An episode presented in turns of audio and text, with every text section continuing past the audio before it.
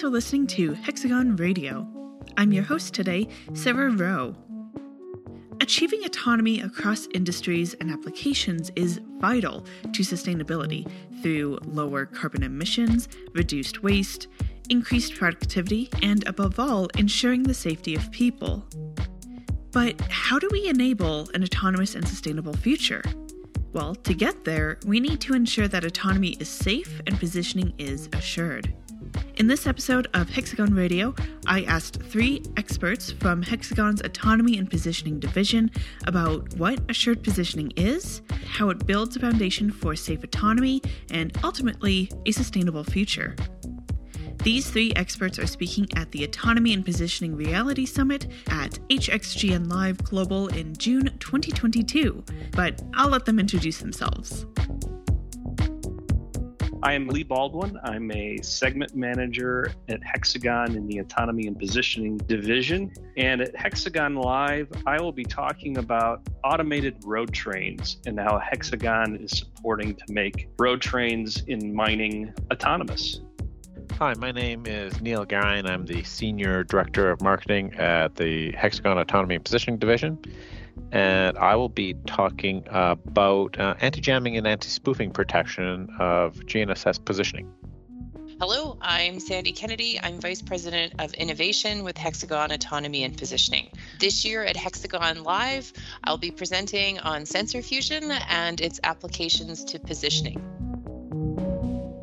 we use the generic term GNSS for Global Navigation Satellite Systems because there's multiple ones. There's the all familiar GPS. There is Galileo, which is the European one. There's Beidou for the Chinese system. There's GLONASS, the Russian system, and a bunch of local augmentation systems. And so all those together create a set of satellite signals. And when we talk GNSS positioning, it's the positioning we get by measuring the distance to those satellites and using more than four of them to come up with a solution. When we say GNSS, we're not specifically in that term including uh, additional sensors. So we're not including in uh, inertial sensors. So it's just pure GNSS positioning using those satellites signals. Assured positioning is not just a suggestion or a really good guess about what your position is. It is a position uh, information that you can really rely upon, um, that you can be very confident is in fact true and, and representing where you are truly physically located. I really look at assured positioning as one of the pillars of automation and autonomy in the context of autonomy, assured positioning is part of the overall autonomy stack. And when I say stack, that's the software stack and all the sensors that go with it, composing those pillars of positioning, perception, and path planning for a vehicle's autonomous system. So positioning is just as important as all those other ones when you're talking about a, a autonomous machine. So inertial is one of the primary sensors that gets used to um, augment GNSS. So an IMU, inertial measurement unit, those are accelerometers and gyroscopes. So they're measuring accelerations and rotations. Uh, that's the function that is in your human inner ear, actually. If you're sitting in a chair and you close your eyes and somebody rotates the chair, you can sense, you can feel that you've been rotated, even though your eyes haven't seen um, the changing, you know, um, view in front of them. It is uh, complementary in that its errors grow uh, over time because it's an integrated process, whereas GNSS sensors uh, don't really vary over time. So they're a, a, very synergistic combination. It also doesn't rely on anything external to the sensor. It is the inherent motion that's being sensed. Um, the only thing you really need to know is uh, an approximation of Earth's gravity field and Earth's rotation to be able to use it. Otherwise, you can be in the dark, you can be underwater, you could be indoors, uh, you completely constr- uh, obstructed GNSS environment, um, lack of light, all of those things. Um, and because they are very contained like that, that also means that they're difficult to tamper with or spoof. Uh, other information that can be used to augment GNSS um, are things like uh, cameras um, or LIDAR or radar, something that's going to be um, more perceiving the surroundings uh, around you and then Often, if you have map information to go with that, you can then derive what your absolute position might be. You should definitely be able to tell how your relative position is changing with respect to uh, fixed infrastructure around you. So, yeah, inertial is the most common backup to GNSS. Um, they both work in an absolute reference frame, so that's helpful as well. You can use things like um, wheel sensor information if you're in a vehicle, um, differential off of the wheels to infer how you've been turning and how fast you've been traveling. There's a few other sort of, um, I guess, more limited sensors that can be used to augment the inertial and the GNSS assured positioning means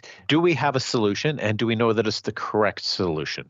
So there is ways that we can lose gnss positioning. It's susceptible to interference so we could have an interfering signal intentional or non-intentional. Non-intentional might be you might have some interference in your local system if it's a, a clock line and some other electronics and it might unintentionally jam gnss uh, you might have an external interferer somebody is actively trying to jam you and deny your signal or they might be trying to spoof you, which is the idea they send a set of signals that look like the satellite signals, but they're fake signals to make you seem like you're at a different place or time.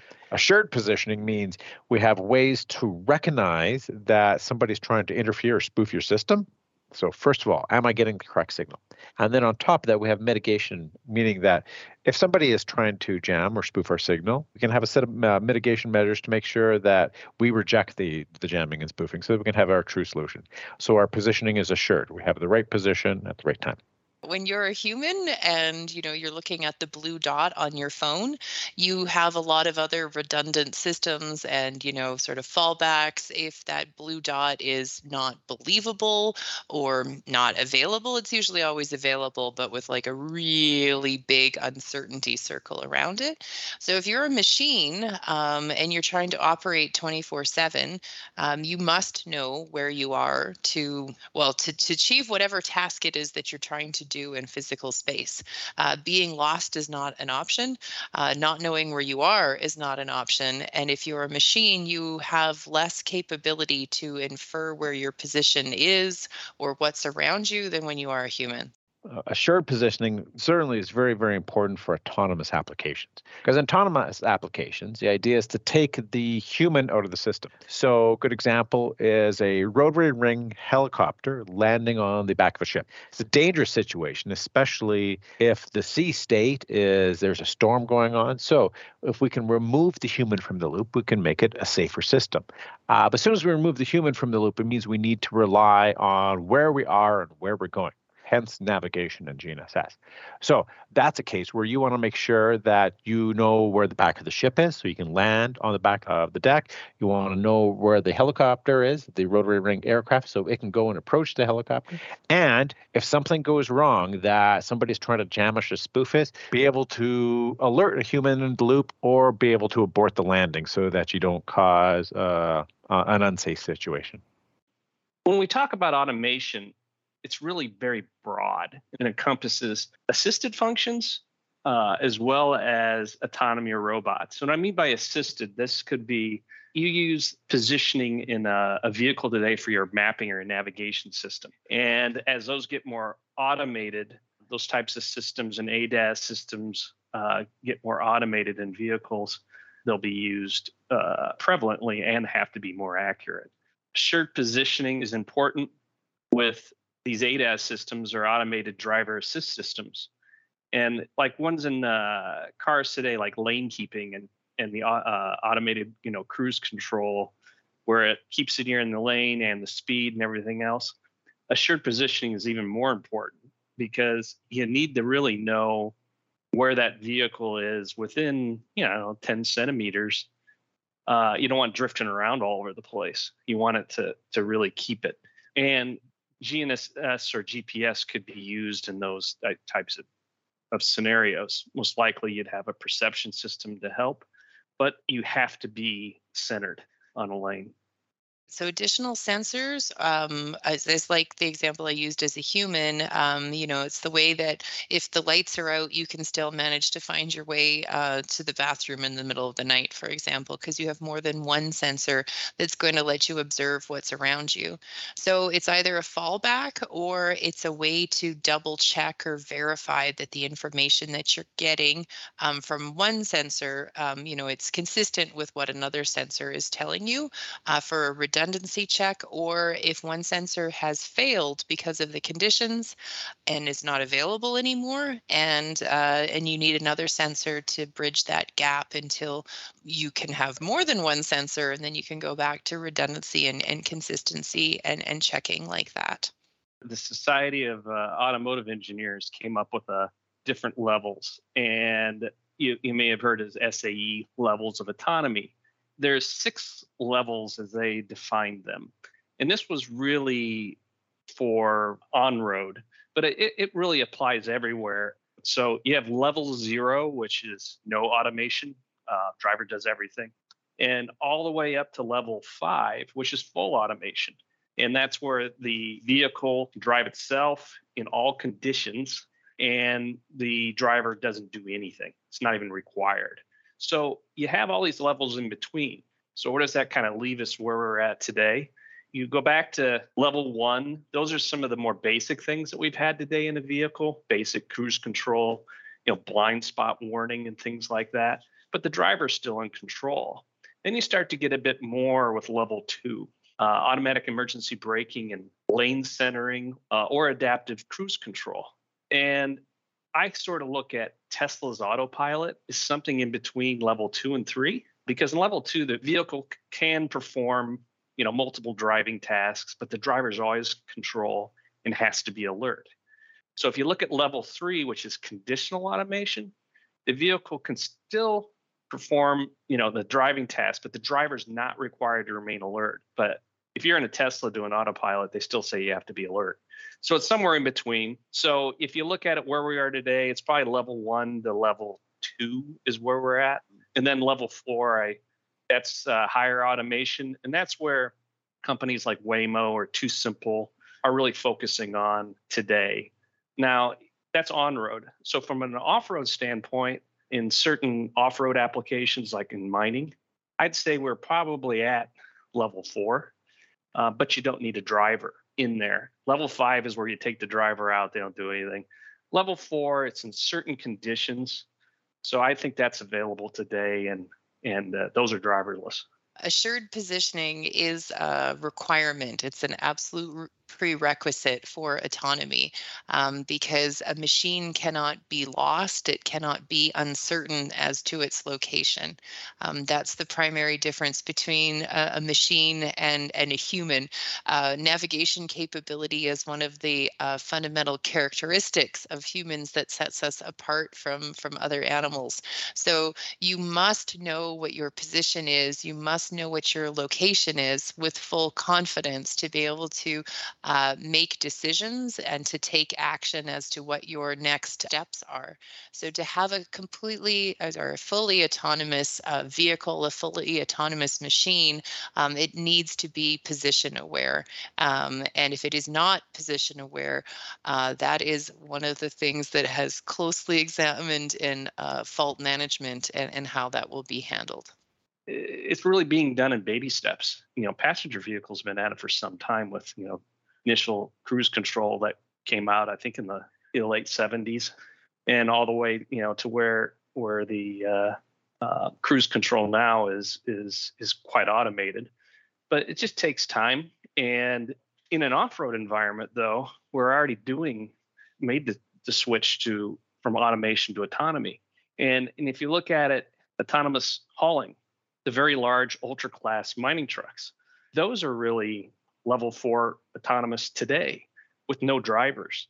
But those are controlled environments where they keep people out and they keep conditions.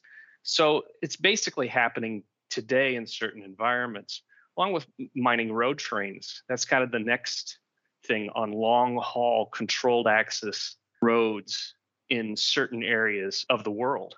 You could do those things. So really it's about kind of what you could control variables because on-road's taking a lot longer based on those variables because humans are very unpredictable as we know when you're driving.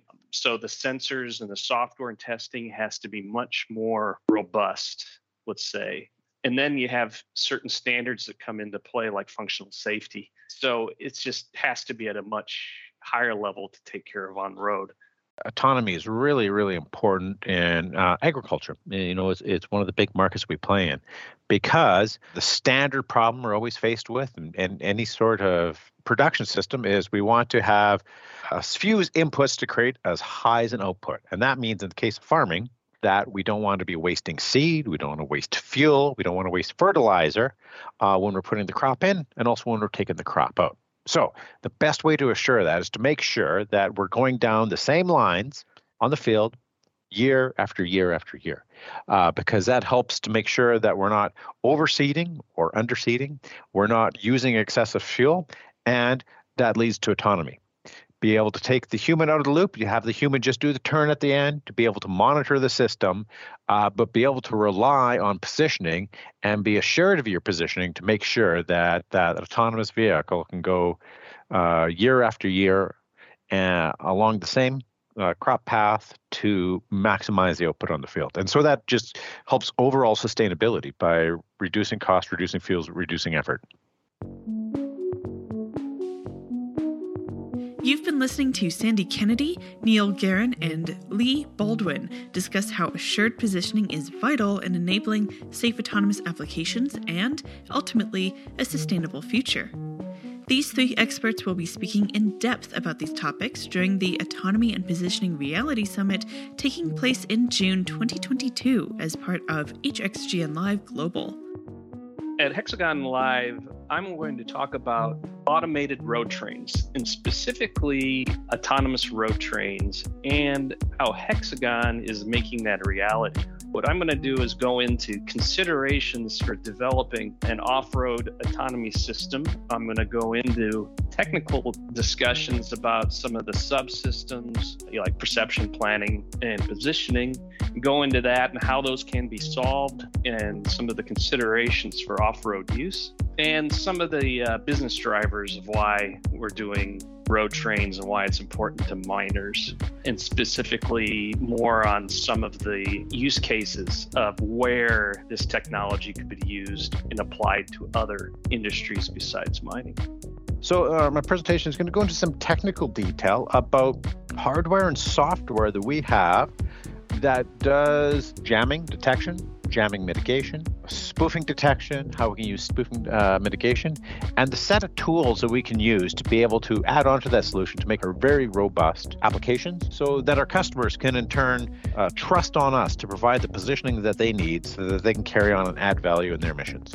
So, for my presentation at Hexagon Live um, in person fully in 2022, uh, I'll be talking about sensor fusion and how it's applied to the positioning problem. Uh, there's definitely a lot of analogies between um, the sensor package that exists on, on humans, um, and that's what we're most familiar with, um, and how that is similar to the challenges being faced when we're trying to uh, automatically position, um, ubiquitously position uh, more machine machines and, and vehicles, or if it is humans um, at a much um, higher precision and accuracy than sort of the qualitative approach that the human brain and sensor package usually takes. So, how do all of these different sensors work together to provide a highly accurate, highly precise indication of position and velocity and orientation as well? Thanks for listening to this episode of Hexagon Radio. We've shared links in the episode description with more information about HXGN Live Global, or you can also visit hxgnlive.com slash global. We hope you can join us in June.